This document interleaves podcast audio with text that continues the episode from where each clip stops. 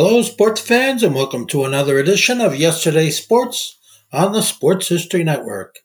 And make sure to check out sportshistorynetwork.com slash giveaways. I have two signed books I'm giving away. One is titled No Nonsense Old School Weight Training, and the other is Reliving 1970s Old School Football. This podcast is part of the Sports History Network, your headquarters for the yesteryear of your favorite sport. You can learn more at sportshistorynetwork.com. Hello, sports fans, and welcome to another edition of Yesterday Sports on the Sports History Network. The world will always look back on the Summer Games of 1972. Outstanding performances, considerable controversy, and great tragedy make it so. The 1972 Summer Games are the first Olympic Games I can remember watching. The 1972 Games were in Munich, West Germany. The last Olympics to be held in Germany were in 1936 in Berlin. Those Olympics had a dark cloud hanging over them as Adolf Hitler and his Nazis were about to start the Second World War. Things would be different this time.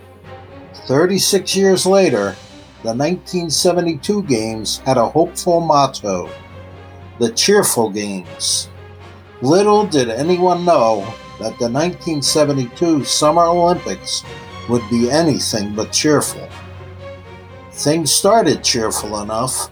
Soviet gymnast Olga Korbut became a media sensation after winning a gold medal in the team competition event. She also won gold in the balance beam and the floor exercise. The 17 year old Korbut captured the hearts of the world and was nicknamed the Sparrow from Minsk.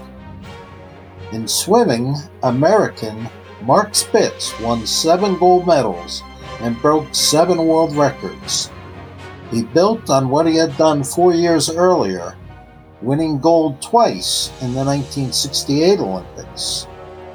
Spitz's Olympic record, winning gold seven times, stood until 2008, when Michael Phelps surpassed him by winning eight gold medals. Another storyline of 1972 was when Rick DeMont of the United States had his gold medal stripped in the 400 meter freestyle swimming. DeMont tested positive for traces of the banned substance ephedrine, even though he had declared the medication properly on his medical disclosure form. The punishment included banning DeMont from swimming and other events that year including the 1500 meter freestyle, for which he was the then current world record holder.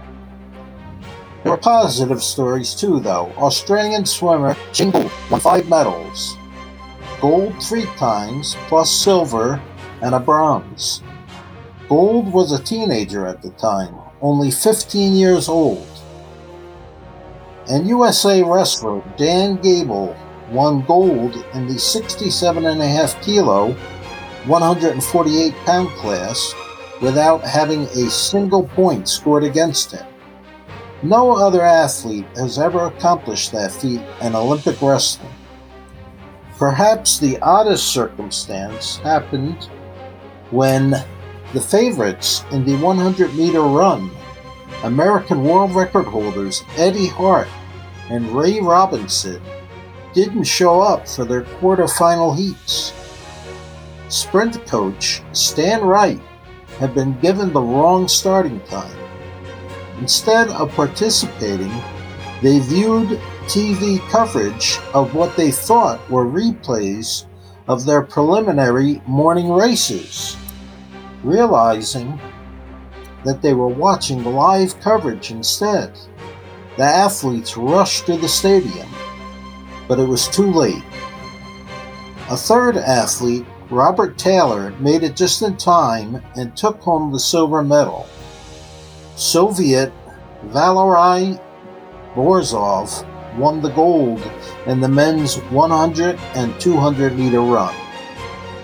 Renate Stecher of East Germany won the gold in the women's 100 and 200 meter run. More controversy emerged in the pole vault competition when the new catapole used by defending champion Bob Seagren, an American, and Sweden's Kjell Isaksson was judged illegal because it contained carbon fibers. Given substitute poles, Isaksson was eliminated after failing to succeed with a qualifying jump. Seagren medaled, but he didn't claim the top prize as expected, winning silver instead. A follow up investigation revealed that the confiscated poles did not contain carbon fibers after all. The Soviet Union was expected to dominate in weightlifting, as it had at the 1968 Olympics, but that didn't happen in the 90 kilo, 198 pound class. Top Soviet lifter David Rigert missed all three attempts in the snatch. That left the door open for Andon Nikolov of Bulgaria, who won gold, and the Bulgarian team went on to take the team title over the heavily favored Soviets. So distraught was Rigert over his failure that he banged his head against the wall backstage and had to be restrained by coaches. Those were just some of the experiences in 1972 as millions of spectators were enthralled by the intense competition. But then the unthinkable happened. Before dawn on September 5th, a Palestine terrorist group broke into the Olympic Village and took hostage 11 Israeli athletes, coaches, and team officials. Two of the hostages were killed, and a standoff in the Olympic Village lasted for almost 18 hours. A botched rescue attempt followed, and the result was devastating. The remaining Israeli hostages were killed. Dan Gable remembers the time in his book, A Wrestling Life. I awoke in my room at the Olympic Village to what I thought were firecrackers that turned out to be gunfire. When my parents were finally able to get a hold of me, I learned that one of the Israeli athletes killed in an attack was the wrestler Elazar Halfin in my same weight class of 67 and a half kilos. We weren't friends, but I knew him, and he was an outstanding wrestler and a great person. I had a lot of respect for him. Suddenly, the entire sad situation hit too close to home. With all that was going on, my whole family headed back home to Iowa as soon as we were able. Being Jewish, swimmer Mark Spitz also left Munich before the closing ceremonies under the advice of Olympic officials who feared he would be an additional target of those responsible for the Munich massacre. How and why did this happen? It wasn't easy to wrap it around my 10 year old mind. I didn't understand it any more than I understood the Holocaust. I had friends in school who were Jewish. My maternal grandparents and other relatives had left Germany for America shortly before the Nazi regime took over. How could anyone explain such hatred? All my mother could tell me was that hate was wrong, but it was a sad reality of living in this world. After much debate and disagreement, it was decided the Olympics would continue. There were many events that I had been looking forward to, but now sports seemed of little importance. But the games went on nonetheless. Just 34 hours after the senseless murders, Soviet strongman Vasily Alexiev won gold in the super heavyweight weightlifting competition. I remembered watching Alexiev on the television show Wide World of Sports just two years earlier, when he became the first man to clean and jerk 500 pounds. I looked forward to watching him lift in the Olympics, but now with much less enthusiasm than before the murders. In boxing, Cuba was dominant, winning three gold medals, one silver, and a bronze.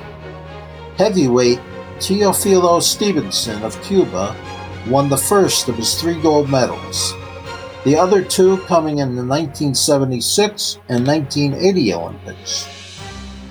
The track and field events resumed on September 9th. Frank Shorter, born in Munich, became the first American in 64 years to win the Olympic marathon. As Shorter was nearing the stadium, a German student entered the stadium wearing a track uniform, joined the race, and ran the last kilometer. The crowd, unaware of what had happened, began cheering him before officials realized the hoax, and security escorted the student off the track. Arriving just seconds later, Shorter was perplexed to see someone ahead of him and hear the fans booing him. Shorter then realized that the boos were directed not at him, but at the student being escorted away. Then there was what is the most controversial game in the history of international basketball. The United States lost to the Soviet Union in the men's final. The U.S. team appeared to have won by a score of 50 to 49. However, the final three seconds of the game were replayed repeatedly, three times, until the Soviet team came out on top, 51 to 50, on a layup at the buzzer. Feeling that they were cheated of victory, the U.S. team refused to accept their silver medals which remain held in a vault in Switzerland. The basketball game was the fourth incident in which American athletes were denied gold medals under suspicious circumstances, including the disqualification of DeMont, missed heats by Hart and Robinson, and the illegal vaulting pole found later to be legal. Many years later, in February of 1983, I competed in the David Berger Memorial Weightlifting Meet in Queens, New York. Berger was a weightlifter and one of the athletes killed at the 1972 Munich Games. I didn't know much about Berger initially, but I learned that he had lived in New York for a brief time. In speaking to some of the people who knew him and trained with him, I learned how well liked and respected he was. After that, I made it a point to compete in the David Berger Memorial every year. It was an honor to do so. If you want to learn more about the 1972 Summer Olympics, get a free one week subscription to newspapers.com by visiting sportshistorynetwork.com slash newspapers and with a paid subscription, you'll also be helping to support the production of this and other Sports History Network shows. That's sportshistorynetwork.com slash newspapers. This podcast is part of the Sports History Network, your headquarters for the yesteryear of your favorite sport. You can learn more at sportshistorynetwork.com.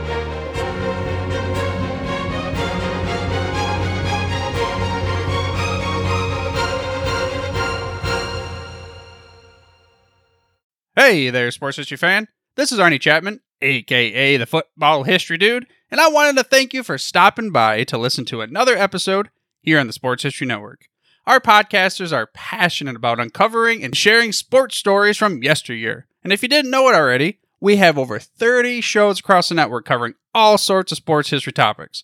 In fact, here's a glimpse into one of our awesome podcasts here on the network. Hello, football friends. This is Darren Hayes of the Pigskin Dispatch podcast, and I'd like to invite you to the portal of positive football history, Pigskin Dispatch and pigskindispatch.com. We talk about everything that centers around the game of American football, expert discussions, the origins of the games, the great players, teams, and coaches, and more, and some great guests and insights from experts. We have new episodes three to four times a week, and you can find us on sportshistorynetwork.com, pigskindispatch.com, or your favorite podcast provider. How about that? I bet you're super hyped to go listen to that new podcast, right? Well, to learn about this show and all the other podcasts on the network, head over to sportshistorynetwork.com forward slash podcast. Again, that's sportshistorynetwork.com forward slash podcast. Head over there today to find your next favorite sports history podcast.